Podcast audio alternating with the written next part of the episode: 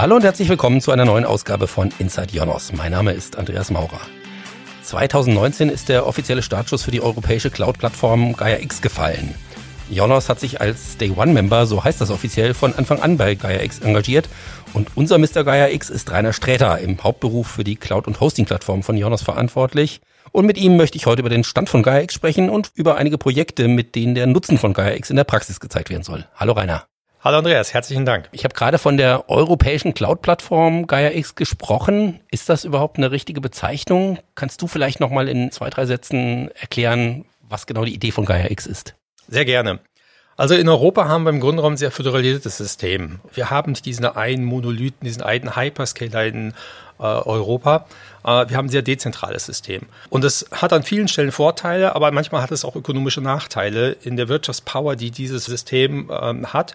Und was wir natürlich in GAIX versuchen, ist, dass wir aus diesen unterschiedlichen Anbietern, die wir haben, dann einen gemeinsamen Standard bauen, der dann letztendlich unter dem Label von Gaia X nach außen für die Kunden hin wirkt wie ein großes System, was dann diese Vorteile des Systems, nämlich einen Marktplatz zu haben, eine hohe Konsistenz zu haben, die Möglichkeit zu haben, zwischen den einzelnen Anbietern zu wechseln, ohne das Gefühl zu haben, große wirtschaftliche Hürden zu bekommen, also es fühlt sich an wie ein Hyperscaler, aber es ist im Grunde genommen ein föderalisiertes System. Und das sowohl für die Cloud-Welt, also das, was wir klassisch als Cloud bezeichnen, aber, und das ist eigentlich viel, viel wichtiger, für das Datenökosystem, für die Daten, weil darum geht es im Grunde genommen. Cloud ist ja im Grunde genommen kein Selbstzweck. Cloud ist im Grunde genommen Strom aus der Steckdose. Was wir brauchen, ist den darüberliegenden Layer, diesen Datenlayer, dass wir Zugang kriegen zu den ganzen Datentöpfen und diese Datentöpfe mit neuen Geschäftsmodellen, mit neuen Ideen weiterentwickeln können. Trotzdem bedeutet so eine Initiative ja, dass wir als Jonas mit Firmen zusammenarbeiten müssen, die eigentlich unsere Wettbewerber sind. Gilt für die anderen genauso. Funktioniert das so einfach in der Praxis? Also es funktioniert sehr, sehr gut. Ähm, Im Grunde genommen ist es ja so, dass wir im normalen Leben gar nicht miteinander agieren dürfen. Kartellrecht verbietet da sehr vieles, hat da sehr strenge Regularien, was auch dazu führt, dass wir dieses föderalisierte System haben, was wir alle eigentlich auch wollen. Aber an bestimmten Stellen, wenn es darum geht, Standards zu bauen, Standards zu entwickeln, müssen wir einfach zusammenarbeiten. Und da bietet GaiaX natürlich ein sehr gutes Containment, das Vehikel auch, um an einem Tisch zu sitzen, die europäischen Standards nach europäischen Werten zu definieren oder auch die technischen Standards zu nutzen, die wir haben, uns auf den zu einigen, den wir dann zusammen nutzen wollen, um den Kunden, unseren Mittelständlern in Deutschland insbesondere gegenüber, dann eine konsistente Plattform zu bieten. Und das funktioniert nur, wenn wir zusammenarbeiten. Wir sind ja ein sogenanntes Day One Member, also wirklich von Anfang an mit dabei. Du hast ja, glaube ich, auch persönlich äh, von Anfang an in, in diversen Gruppen mitgearbeitet. Wie, wie sieht diese Mitarbeit von einem Unternehmen in Gaia X konkret aus und an, an, an welchen Themen haben wir da als Jonas besonders mitgearbeitet? Also um das Ganze zu operationalisieren, gibt es natürlich verschiedene Arbeitsgruppen. Und diese Arbeitsgruppen beschäftigen sich mit verschiedenen Themen, mit verschiedenen Interessensgruppen. da gibt es die Provider-Gruppe, die den Blick der Provider im Grunde genommen versucht zu, zusammenzufassen. Da gibt es die User-Gruppe, die das gleiche für die ganzen Benutzer, für die Anwender macht. Und so gibt es eine Reihe von Gruppen, die bestimmte Themen einfach erarbeiten, die letztendlich dann konsolidieren und in einem Komitee, einem Technical-Komitee für die ganzen technischen Themen dort besprechen und dann verabschieden. Und das Ganze mündet dann in Dokumenten, die auch öffentlich zugänglich sind sind. Wie zum Beispiel das Architecture Standard Dokument, was man auf der Seite gaia-x.eu sich gerne anschauen kann. Genau zu diesem Dokument wird es demnächst wieder ein Update geben. Es gibt da zyklische neue Versionen dieser Dokumente, die im Grunde genommen dann Ergebnisse aus diesen unterschiedlichen Arbeitsgruppen sind, die dann ratifiziert in diesem Dokument landen. Kann man sagen, an welchem Punkt wir jetzt aktuell bei Gaia X stehen? Was haben wir schon erreicht? Was steht so als nächstes an? Kann man natürlich sehr gut. Wir haben im November eine Konferenz, ein Technical Deep Dive nennen wir das, Anfang November. Der wird auch dazu wird auch eingeladen werden. Äh, der ist öffentlich, jeder kann dort äh, teilnehmen und sich den aktuellen Stand von GAIX im Detail dort anhören. Das sind zwei Tage, in denen da gesprochen wird und das Ganze dargestellt wird. Wir haben natürlich im Augenblick noch eine sehr starke Definitionsphase, also uns zu einigen auf, was sind die Technologien, die wir benutzen möchten, was sind die Standards, was sind die Prozesse. Also im Augenblick sind wir in so einer Setup-Phase und einer Phase, wo wir versuchen, uns auf genau diese Art von erforderlichem Standard zu einigen und auch die Standards, die noch fehlen, zu definieren. Zum Beispiel im Datenökosystem ist bestimmt einiges schon da, aber vieles ist noch gar nicht wirklich definiert. Und diese Arbeit, die müssen wir im Augenblick tun. Wir denken, dass wir dann in 2022 eine Phase des Rollouts finden werden, wo also die ersten Applikationen äh, GAIA-X-konform verfügbar werden. Äh, die Konformität wird äh, auch gerade definiert, wird Ende diesen Jahres, Anfang nächsten Jahres auch veröffentlicht sein. Und dann wird sicherlich dann so eine Early Adapter Phase in 2022 und 2023 dann der Rollout in der Masse stattfinden. Du hast ja jetzt wirklich alles von Anfang an miterlebt, äh, ein Projekt mit sehr vielen verschiedenen Partnern. Was würdest du sagen, bist du mit dem Tempo, mit dem, mit dem Zeitplan zufrieden oder hätte das besser laufen können? Natürlich rückblickend äh, kann es immer besser laufen. Ich glaube, das ist äh, etwas, was jetzt auch unfair wäre, so darzustellen. Ähm, wir haben, glaube ich, schon in der Komplexität des Themas ähm, und auch mit den vielen Teilnehmern, die wir haben, wir haben über 300 Mitglieder aus unterschiedlichen Ländern mit unterschiedlicher DNA, unterschiedlichem Background, unterschiedlicher Couleur, auch völlig unterschiedlichen Interessen, die alle zusammenzubekommen und sagen, wir definieren einen Standard, ist sicherlich eine, eine super Meisterleistung, das hinzubekommen. Deswegen das, was bis jetzt erreicht worden ist, ist aus unserer Sicht schon ein riesengroßer Schritt, der ohne die Hilfe und den Start durch das BMWI hier in, Deutschland, das ist im Grunde genommen auch wirklich die Geburtsstätte, wo diese Idee am Ende des Tages nur auf den Tisch gebracht worden ist. Auch gegen allen umgerufen, die gesagt haben, das haben wir doch schon fünfmal probiert, hat doch nie geklappt. Nein, man hat es versucht, weil man erkannt hat, es ist die Chance und vielleicht sogar die einzige Chance für Europa in diesem Cloud-Markt wieder eine signifikante Rolle zu spielen und vor allen Dingen die Alternativen, die wir in Europa ja eh schon haben, diese Alternativen auch wieder ins Bewusstsein zu rufen und sagen, was ist eigentlich der Unterschied?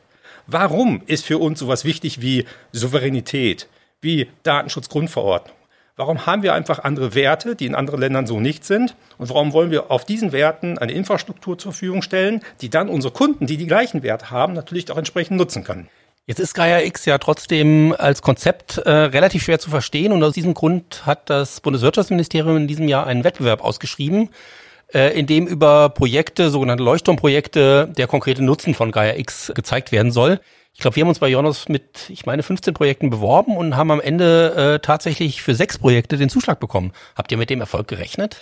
Nicht wirklich und es war auch nicht abzusehen. Also insgesamt wurden knapp über 130 äh, Projekte eingereicht, äh, sogenannte Ideen, Projektskizzen wurden eingereicht. Äh, die Ionos selbst äh, war bei 15 dieser Einreichungen mit dabei. Statistisch gesehen hätten wir wesentlich weniger Projekte gewinnen müssen. Jetzt äh, mit sechs ist natürlich ein überwältigender Erfolg und wir haben uns sicherlich gefreut auf der einen Seite. Auf der anderen Seite sind wir uns sehr wohl bewusst, da liegt eine Menge vor uns, um diese Projekte wirklich erfolgreich über die Ziellinie zu bringen. Diese Projekte sind ja eben nicht von einem Unternehmen alleine eingereicht worden, sondern immer von Konsortien aus verschiedenen Firmen, aus Behörden, aus Forschungseinrichtungen. Wie finden sich die Partner zu so einem Projekt zusammen? Wie, wie, wie sah dieser Prozess aus? Also da ist natürlich auch viel äh, Zufall dabei, die richtigen Leute ähm, am richtigen Tag äh, zu treffen. Und natürlich kennt man im Grunde genommen jetzt auch über GaiaX sehr viele Partner, kennt den Markt, lernt den Markt sehr gut kennen.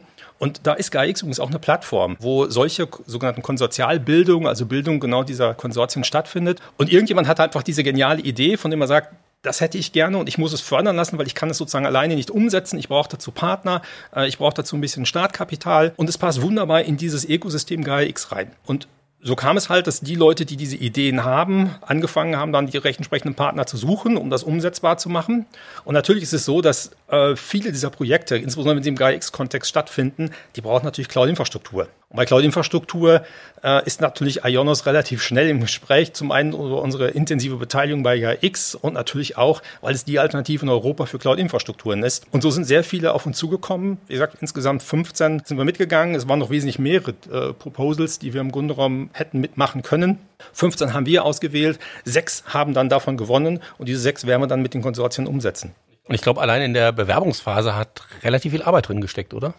Ja, das darf man nicht unterschätzen. Also so eine, eine Projektskizze hat insgesamt 15 Seiten und das ist schon 15 Seiten sehr komprimierter Content, ist sowas wie eine Zusammenfassung, wenn man so will, dieser Idee mit einem kompletten Businessplan, mit einer kompletten äh, Aufwandsschätzung drin. Also es ist sehr, sehr viel Detailarbeit, die man dort leisten muss. Und das in einem relativ kurzen Zeitfenster. Und wenn man dann diese Projektskizze eingereicht hat, diese Projektskizze dann am Ende des Tages ausgewählt worden ist, geht die Arbeit erst richtig los. Weil diese Projektidee ist ja nur der erste Milestone, den man dort geht. Danach wird dieser präsentiert äh, vor einem Gremium. Und dieses Gremium entscheidet dann, ob man dann sozusagen die nächste Phase kommt. Die nächste Phase ist, man schreibt dann eine Einzelvorhabenbeschreibung, also muss man nochmal detailliert beschreiben, wie man diese Projektidee eigentlich umsetzen will. Und wenn man dann die Zuteilung bekommt, ist noch sehr viel Formalkrieg zu tun, Formalpapier einzureichen, und dann geht es erst mit dem Projekt los.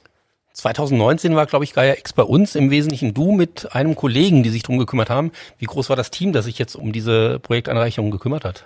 Also tatsächlich sind wir mit zwei Leuten angefangen. Allerdings gibt es mittlerweile in Gaia X sehr viele Arbeitsgruppen und zwei Leute reicht dann sicherlich nicht aus, um diese ganze Komplexität von Gaia X, diese ganze Idee nach vorne zu treiben.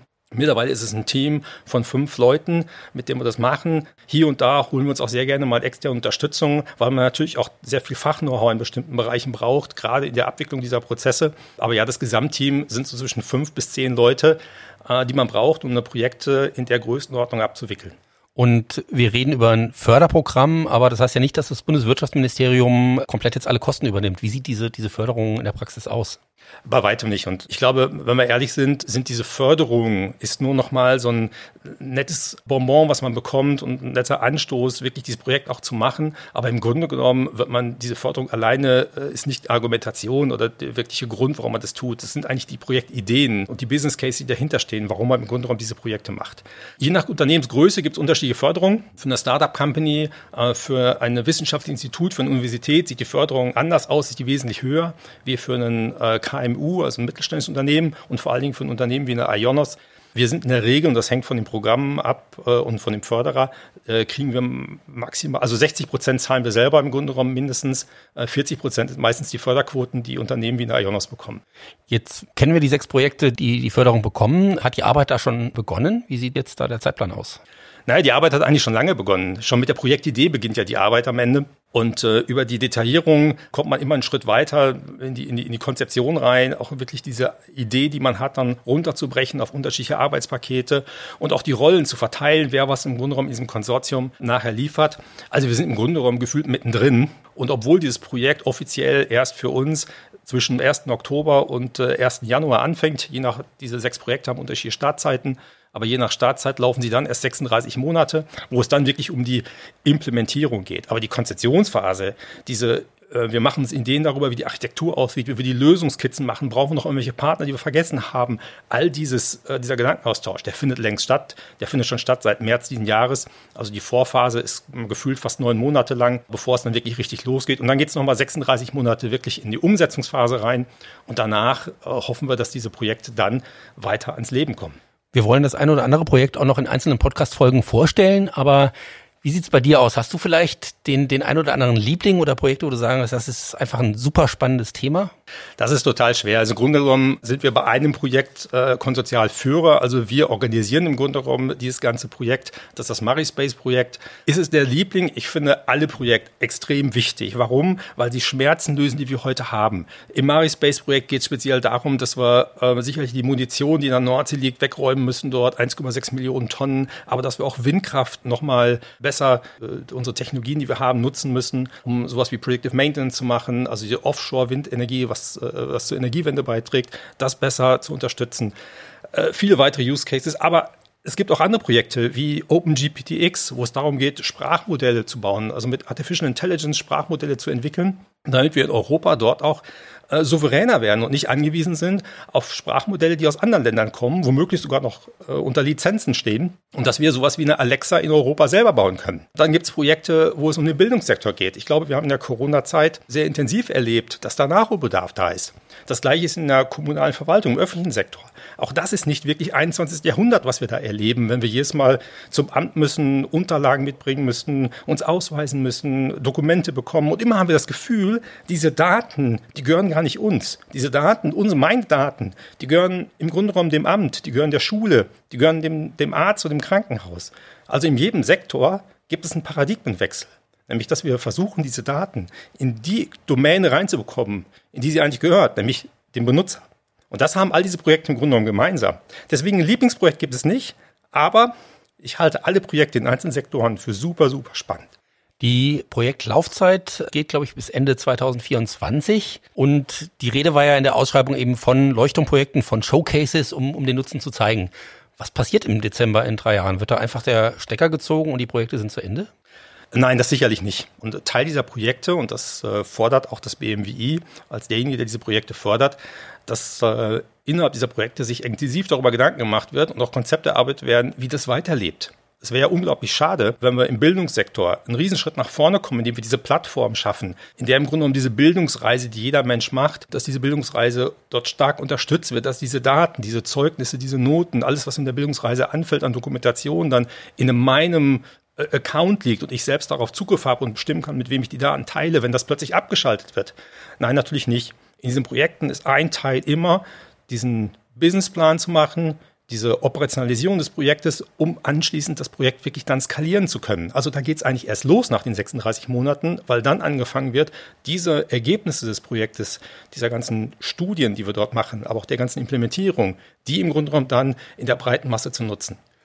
Kommen wir vielleicht zum Schluss nochmal kurz auf Gaia X allgemein zurück. So eine Frage oder ein Thema, das man auch immer wieder in der Presse liest, ist, Gaia X ist gestartet in Deutschland, letztendlich von Bundeswirtschaftsminister Peter Altmaier ähm, vorangetrieben. Dann war Frankreich beim Start mit dabei 2019. Inzwischen ist es ein europäisches Projekt. Aber ähm, in den letzten Monaten sind auch die sogenannten Hyperscaler, die großen Cloud-Anbieter aus den USA, aber auch einige Firmen aus China mit zum Projekt dazu gestoßen. Wie passt das mit dieser Idee der europäischen Cloud-Plattform, der europäischen Cloud-Strategie zusammen? Also ich glaube ehrlich gesagt, dass es super zusammenpasst. Und Sie sind ja nicht erst seit, seit ein paar Monaten dabei. Äh, dieses GAIX-Projekt hat sehr, sehr früh schon Aufmerksamkeit über die europäischen Grenzen hinaus generiert. Es sind nicht nur die Hyperscaler, die klassischen, die wir aus den USA kennen, es sind auch die äh, großen Cloud-Anbieter aus Asien, aber es sind auch ganz andere Länder, die super in interessant finden, was wir hier tun und auch durchaus gerne verstehen möchten, wie wir es tun, weil sie es für ihre eigenen Länder auch adaptieren möchten. Und warum passt es zusammen, diese Hyperscaler zusammen mit der europäischen Idee? Im Grunde genommen ist die europäische Idee ja nicht äh, zu sagen, wir wollen die Hyperscaler draußen lassen, sondern wir wollen einfach einfach Infrastrukturen, Cloud-Infrastrukturen, Dateninfrastrukturen nach unseren europäischen Werten haben. Wir möchten unseren Kunden Infrastrukturen anbieten, die nach dem Wertesystem der EU und unter deutschen Bürger gebaut sind. Das heißt zum Beispiel, dass Dinge wie Datensicherheit, also Datenschutzgrundverordnung, für uns super wichtig sind. Und das heißt auch, dass Souveränität super wichtig ist. Das heißt auch, dass ich souverän entscheiden kann, wo liegen meine Daten, wo sind meine Applikationen? Wo werden die Daten verarbeitet? Ist es in einer Cloud? Ist es in mehreren Clouds? In welcher Cloud ist es denn? Und ich möchte auch gerne jederzeit in der Lage sein, mich umzuentscheiden und sagen, lass uns unsere Daten von der einen Cloud in die andere transferieren, ohne dass es ein Projekt erfordert, was wirtschaftlich gesehen sinnlos wird. Also die Idee, dass wir Dinge wie Portabilität, Transfer von Daten von einer Cloud-Infrastruktur in eine andere oder hybride Cloud-Infrastrukturen, ich lasse meine Applikation in mehreren Clouds laufen, dass ich die alle ermögliche. Und da wäre es natürlich fantastisch, wenn wir das nicht nur in Europa schaffen, sondern wenn wir es schaffen, dass auch die Hyperscaler, egal ob USA oder Asien oder aber auch andere Cloud-Anbieter in anderen Ländern und auch Service-Anbieter, wenn wir alle uns einigen können auf die gleichen Standards, auf das gleiche Wertesystem, auf die gleichen Grundpfeiler und darauf dann diese Infrastruktur unseren Kunden zur Verfügung stellen. Deswegen, ich fände es fantastisch, wenn wir es schaffen, dass wir die Hyperscaler mitnehmen auf die Reise von GAIX, dass sie in der Lage sind, nach unseren Regeln Infrastruktur zur Verfügung zu stellen. Das heißt, Gaia X würde sich im Idealfall sogar als Exportschlager eignen? Es ist schon Exportschlager. Also das Interesse, was wir haben aus anderen Ländern. Asien hat das gleiche Herausforderung. Wir fühlen immer die amerikanischen Hyperscaler sehr nah. Die asiatischen Länder fühlen die asiatischen, chinesischen Hyperscaler sehr nah, wie eine Alibaba, Bandu, Tencent. Und die haben im Grunde genommen die gleichen Herausforderungen. Auch die suchen nach den Konzepten, nach den Lösungen. Und deswegen haben wir bereits eine Beteiligung in GAIA-X von genau aus solchen Ländern, die versuchen, diese Souveränität auch zu implementieren. Dann vielleicht zum Schluss die äh, eine Million Euro Frage. Bei uns im Unternehmen ist oft von KPI die Rede, die Key Performance Indicators, also die, die Zielgrößen. Was kann man sagen, was ist der KPI von Gaia X, kann man sagen, an dem und dem Punkt ist Gaia X ein Erfolg geworden oder vielleicht eben auch ein Misserfolg? Also ich glaube, das äh, wird sicherlich kein besonderer Tag sein, an dem wir dann GAIA-X feiern und sagen, es ist ein Erfolg geworden, sondern was passiert ist doch, dass wir heute schon GAIA-X als Erfolg feiern können. Warum? Weil alleine die Diskussion, die Auseinandersetzung, der mediale Effekt, den GAIA-X hatte, sich damit auseinanderzusetzen, was sind eigentlich unsere Prinzipien, unsere Werte, nachdem wir Cloud-Infrastruktur in Europa konsumieren möchten dass Datenschutzgrundverordnung nicht irgendwas ist, sondern was Wichtiges ist für uns. Dass wir Portabilität brauchen, um im Grundraum immer entscheiden und souverän entscheiden zu können, wo lassen wir unsere Applikationen laufen. Dass wir ein Datenökosystem brauchen, in dem dieses wichtige Element Daten, dass wir dieses Datenelement nutzen können mit niederschwelligen Hürden und nicht immer bilaterale Projekte brauchen, überhaupt auf irgendeinen Datentopf zuzugreifen. All diese Initiativen, die dort in GAIA-X zusammengefasst sind, haben schon unglaubliche Drehmomente entwickelt. Deswegen meine Aussage an der Stelle hier ist, es ist schon ein riesiger Erfolg. Schon jetzt mit allem, was erreicht worden ist, natürlich liegt noch viel vor uns. Natürlich haben wir auch noch viele Schritte zu gehen, um dieses, diese Idee, die wir haben von einer souveränen Infrastruktur, föderalisierten Infrastruktur und von diesem Datenökosystem und den Toolings, das das Datenökosystem braucht, das zu implementieren. Aber wir sind sicherlich ein Stück weit ungeduldig. Trotzdem halte ich es für nicht angesagt, die Geschwindigkeit überzustrapazieren, sondern in den ganzen Schritten, die wir jetzt gegangen sind, weiterzugehen, um am Ende wirklich eine europäisch souveräne Cloud-Infrastruktur zu bauen. Vielen Dank für das Gespräch, Rainer. Und ich habe es gesagt, in den kommenden Wochen wollen wir ja einige der Projekte in weiteren Folgen unseres Podcasts näher vorstellen. Es lohnt sich also, Inside Jonas zu abonnieren. Direkt unter inside.jonas.de auf Spotify, Apple Podcasts oder dieser. Und natürlich freuen wir uns über Bewertungen, Anregungen und Kommentare. Entweder direkt unter dieser Podcast-Folge oder gerne auch per Mail an podcast.jonas.com und natürlich auch über unsere bekannten Social-Media-Kanäle. Vielen Dank fürs Zuhören und hoffentlich bis bald.